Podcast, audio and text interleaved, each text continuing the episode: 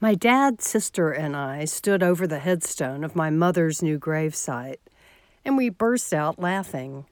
The engravers had closed my dad's dates instead of mom's.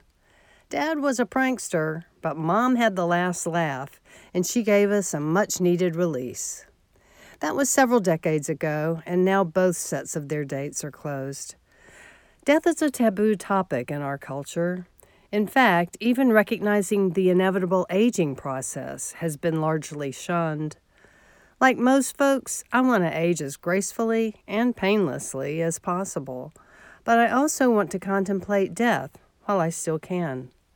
Not that thinking and reading about it will make me ready for death, but I sense in its mystery some revelations that may come my way. Back in the 70s, I was introduced to Eastern philosophy when I read be Here Now by Ram Dass.